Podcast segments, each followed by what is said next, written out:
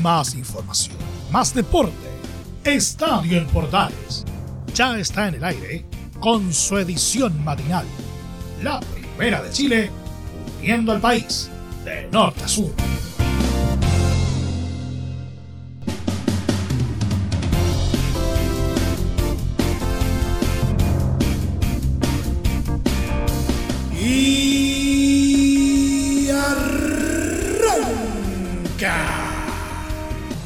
Señoras y señores, ¿cómo les va? Muy buenos días. Bienvenidos una vez más, bienvenidos al show. Iniciamos la semana con harto, harto fútbol, sobre todo en el marco de la sexta fecha del torneo nacional de primera división que continúa durante la presente jornada. Pero además, también eh, vamos a estar eh, hablando de manera importante sobre lo que pasó en las distintas ligas alrededor del mundo. Y en nuestro querido polideportivo destaca cómo salió eh, la final del torneo Challenger de Santiago. Todo esto más en 30 minutos arrancamos una vez más esto que hemos llamado como siempre Estadio en Portales AM.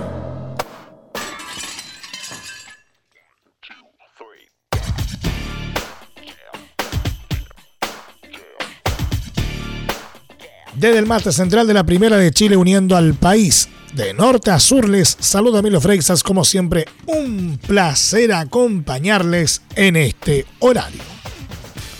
Audax italiano apeló a la contundencia de su poder ofensivo y venció 3 a 1 a Palestino en una nueva edición del Clásico de Colonias. El equipo de Ronald Fuentes logró su primer triunfo en el Campeonato Nacional transcurridas seis jornadas. Los itálicos encumbraron el partido a su favor rápidamente tras aprovechar un error defensivo entre Agustín Farías y el arquero Daniel Zapa que Michael Fuentes terminó por cambiar por gol en los ocho minutos. En la segunda mitad, Audax italiano golpeó nuevamente gracias a un colocado remate de Lautaro Palacios en los 47 y tras una tremenda carrera del lateral Nicolás Fernández que terminó en un bombazo que se clavó en el primer palo del arquero árabe en los 59. Los de Gustavo Costas tuvieron una tibia reacción gracias a un penal transformado por Brian eh, Carrasco en los 67 que el árbitro Nicolás Millas cobró tras ser avisado por el VAR. El vital triunfo le permitió a Audax Italiano salir del último lugar de la tabla y escaló por el momento al puesto 13 con 5 puntos. En la siguiente fecha, los de Ronald Fuentes se verán las caras frente a Everton el domingo 20 a las 20-30 horas en el Sausalito de Viña del Mar. Mientras, Palestino perdió su invicto en el torneo y se quedó en el quinto lugar con 9 puntos. En la próxima jornada, los dirigidos por Gustavo Costas recibirán a Colo Colo el domingo 20 a las 18 horas.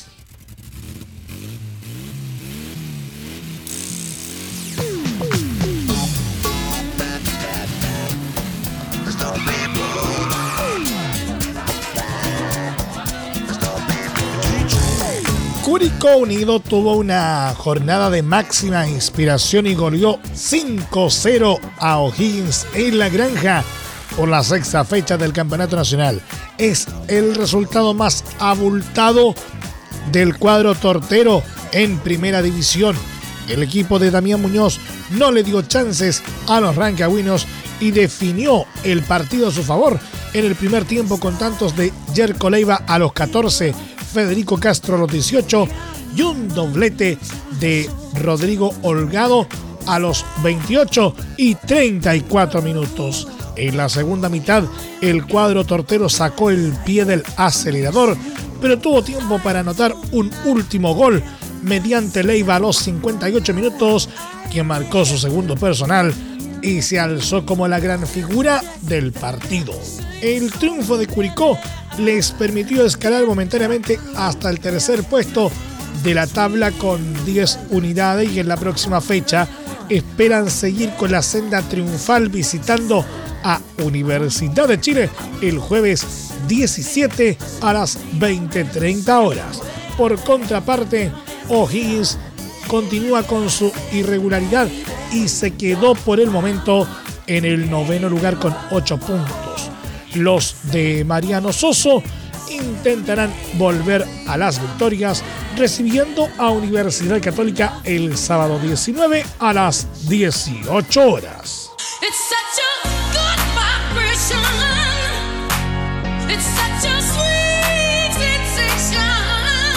Colo Colo quiere aprovechar en la sexta fecha del Campeonato Nacional el envión que le dio imponerse en el Super Clásico a la U. Los albos visitan en Calama a un necesitado Deportes Antofagasta buscando seguir escalando hacia el liderato del certamen. Gracias a su triunfo ante los azules, el cacique dejó atrás una mala racha de tres partidos sin ganar y quedó en la séptima posición de la tabla con ocho unidades a seis de la cima de la tabla de posiciones.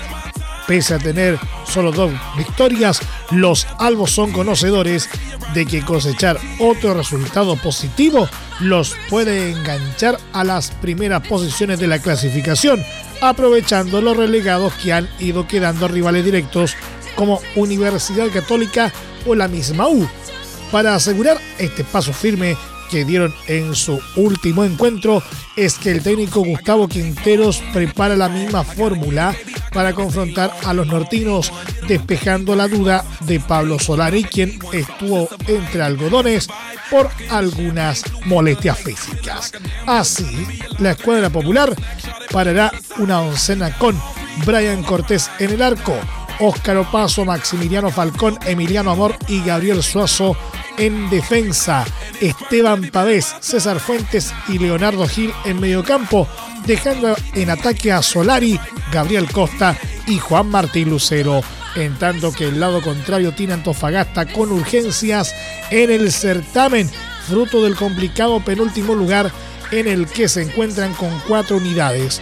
Fuera de la cancha, la escuadra Puma buscó aplazar este encuentro debido a la proximidad que tiene con su revancha por Copa Sudamericana ante Unión Española, considerando que los rojos vieron pospuesto su cruce con la U. Precisamente el plano internacional. Le trajo un golpe anímico a los blanqueazules, ya que en la ida del certamen continental superaron por 2 a 1 a los hispanos.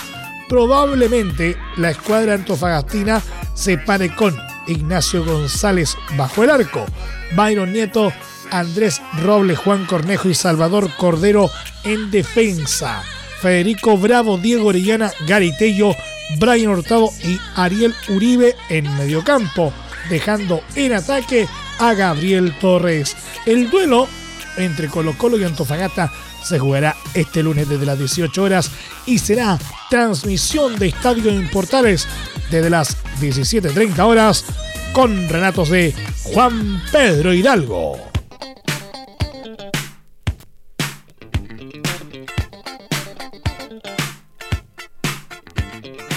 El gerente general de Unión Española Sociedad Anónima Deportiva Profesional, Luis Baquedano, envió una carta al presidente de la ANFP, Pablo Milad, en la que acusó una grave falta de Universidad de Chile en el proceso organizativo del duelo que debían jugar este 13 de marzo por la sexta fecha del Campeonato Nacional y avisó que enviarán los antecedentes al Tribunal de Disciplina para que emita un fallo al respecto.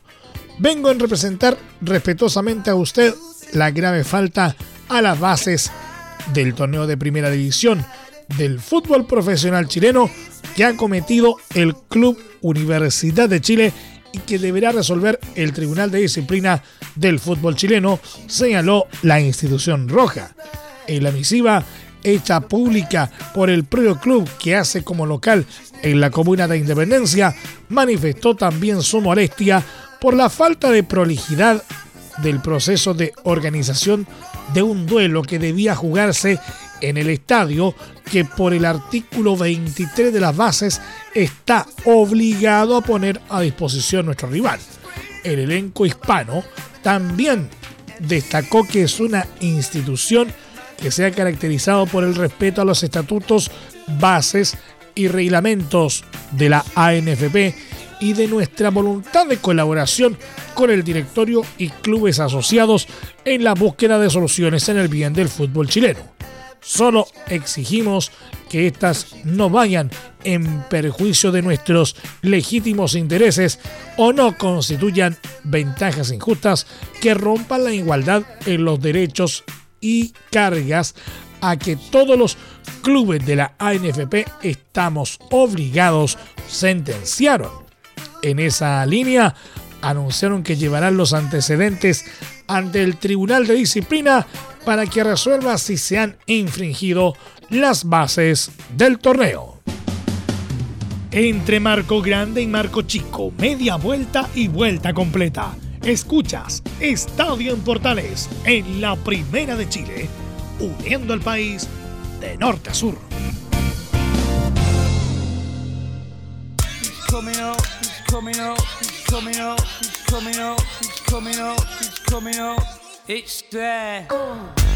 Tuviste un accidente de trabajo en los últimos cinco años y ese accidente se originó en la conducta negligente de tu empleador.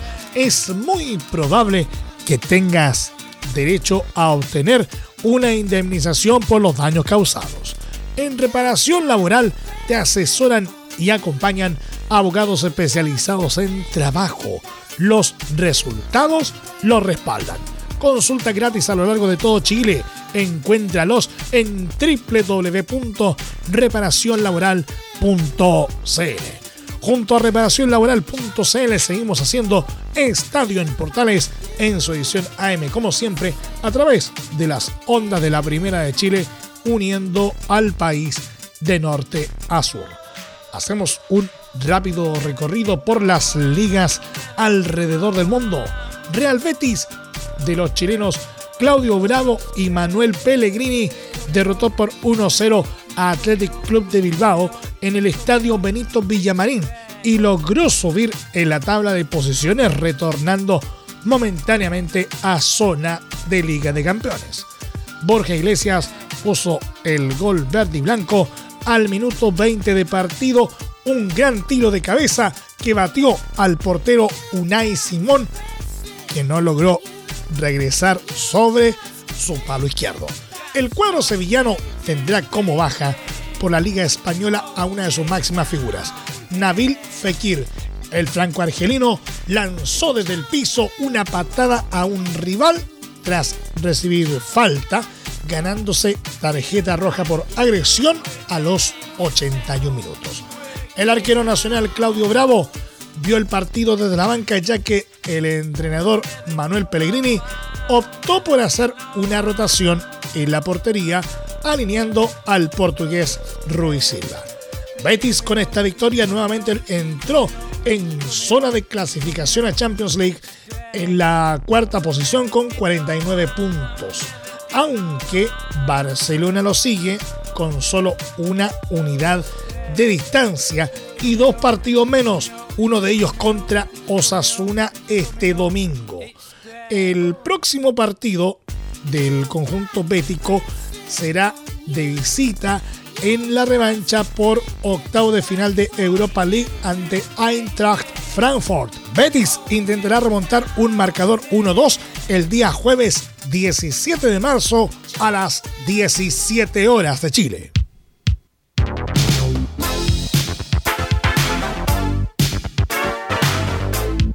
El chileno Alexis Sánchez volvió a vestirse de héroe en Inter de Milán este domingo al marcar el gol del empate 1 a 1 ante Torino en la fecha 29 de la Serie A, resultado que sostuvo a los lombardos en la lucha por el liderato. Tal como en aquella final de la Supercopa Italiana ante Juventus, el tocopillano volvió a robarse las miradas por el conjunto Nerazzurri, pese a que en esta jornada dominical no vio acción como titular.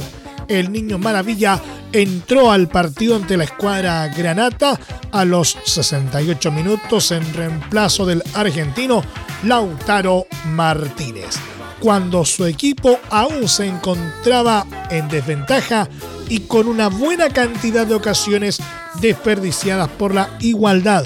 Al mismo tiempo ingresó Arturo Vidal, quien ocupó el lugar del uruguayo Matías Vecino.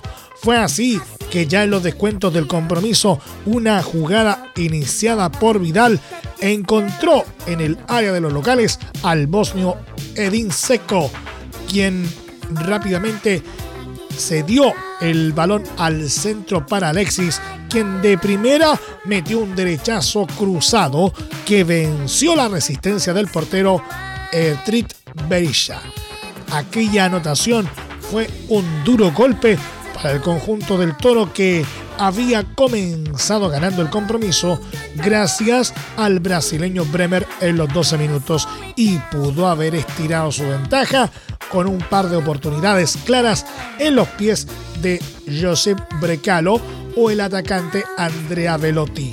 Incluso a los locales no les cobraron un claro penal de Andrea Ranocchia sobre el propio Velotti en la segunda mitad que pudo haber sentenciado la suerte de los dirigidos por Simone Inzaghi rumbo al pitazo final del codejo. De esta manera, Inter de Milán quedó en el tercer puesto de la tabla con 59 puntos a 4 del líder AC Milán y en la próxima fecha deberán jugar ante Fiorentina. Torino, en tanto, no pudo sumar de a tres en el undécimo lugar y quedó con 35 unidades, estancados en la medianía de la clasificación.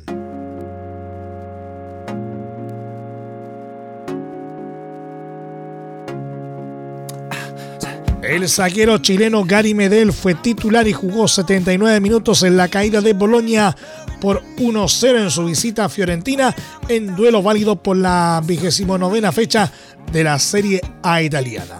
Las cosas para el cuadro del seleccionado nacional se complicaron a los 41 minutos luego de la roja que vio Kevin Bonifaci. En el segundo tiempo, el equipo boloñés aguantó bien los embates violetas, pero a los 70 minutos el uruguayo Lucas Torreira logró la apertura de la cuenta. Medel fue sustituido a 11 del final cuando el técnico Senesa Mihailovic buscaba quemar las naves en pos del empate. Con este resultado el equipo Blue quedó con 33 puntos en la duodécima posición.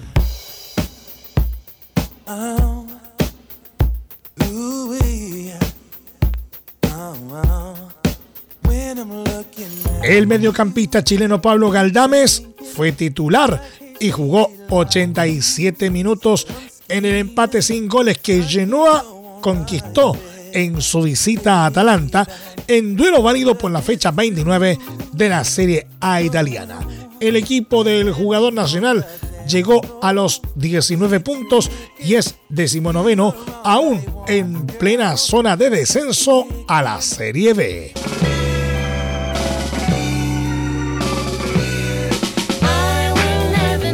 Bayern Leverkusen recibió a Colonia en un nuevo clásico regional cayendo por 1-0 con Charles Aranguis marcando presencia desde la segunda mitad del encuentro. Kingsley Schindler puso el único tanto del encuentro al minuto 67 tras recoger un centro en el segundo palo sin marca por parte de la defensa de las aspirinas. Aranguis entró antes del gol a los 64 en reemplazo del argentino Ezequiel Palacios. El sitio de estadísticas SofaScore puntó al chileno con nota 7. En 26 minutos, el ex Universidad de Chile acertó el 83% de sus pases y ganó 6 balones. Leverkusen quedó tercero en la Bundesliga y en su próximo encuentro deberá recibir a Atalanta por el partido de vuelta de octavo de final en la Europa League. La ida acabó 3 a 2 para el cuadro italiano. La revancha se jugará el jueves 17 de marzo a las 14.45 horas de Chile. AS Mónaco sin Guillermo Maripán cayó por 1-0 en su visita ante Racing Club de Estrasburgo por la fecha 28 de la Ligue 1 francesa. El defensor chileno estuvo fuera de acción por molestias físicas que también lo apartaron del duelo ante Sporting Braga por Europa League el pasado jueves. El único gol del partido fue obra de Alexander Jiku al minuto 23 Ambos equipos no lograron poner muchos remates en dirección a gol. Racing tuvo tres tiros al arco, mientras que el equipo del Principado no acertó ninguno. El próximo encuentro de Mónaco será el partido de vuelta ante Braga por los octavos de final de Europa League. Los albirrojos intentarán remontar un 2 a 0 el día jueves 17 de marzo a las 14.45 horas de Chile.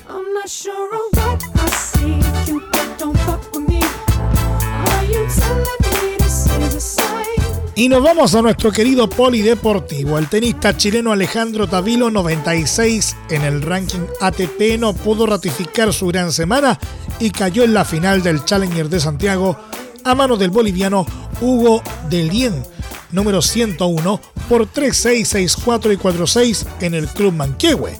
El chileno comenzó con dudas y se dio el primer set por 3-6 ante un sólido Delien que lo quebró en el segundo y octavo game.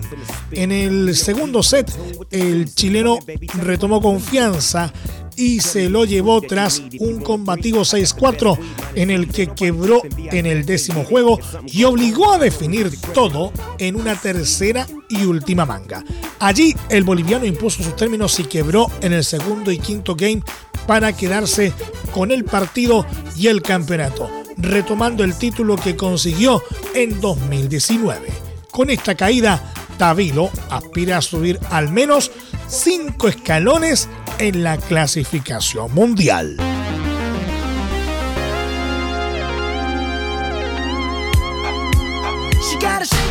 Y por último, el golfista chileno Joaquín Niemann tuvo una inspirada jornada dominical en el The Players Championship, donde incluso se lució para mantenerse en carrera rumbo a la definición del título.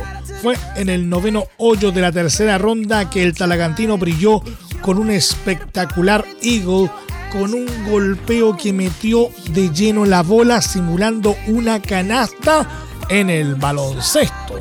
Eso sí, antes de llenarse de aplausos por aquella jugada, el deportista nacional pasó por altibajos para completar la segunda ronda durante la mañana en Pontevedra, donde nuevamente el frío azotó el ambiente y estuvo algo relegado con buggies en las banderas 17 y 18. Sin embargo, pudo pasar el corte. Las condiciones climáticas fueron avanzando durante el día y el reciente campeón del The Genesis se acomodó para disputar dos hoyos más, con otro buggy en el 10 y un incompleto juego en el 11. El saldo, una tarjeta de menos 4 golpes bajo el par, quedando a 5 del líder Anirvan Lahiri de cara al desenlace de la competición que tendrá lugar este lunes. Quien corrió con una suerte dispar fue el también chileno Guillermo Mito Pereira, quien no pudo pasar el corte al registrar seis boogies y un solo birdie.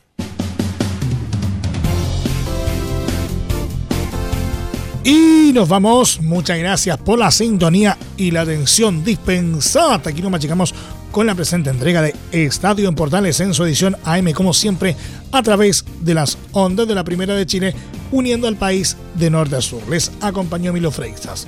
Muchas gracias a quienes nos sintonizaron a través de las distintas plataformas de Portales Digital, a través de los medios unidos en todo el país y, por supuesto, a través de la Deportiva de Chile, radiosport.cl.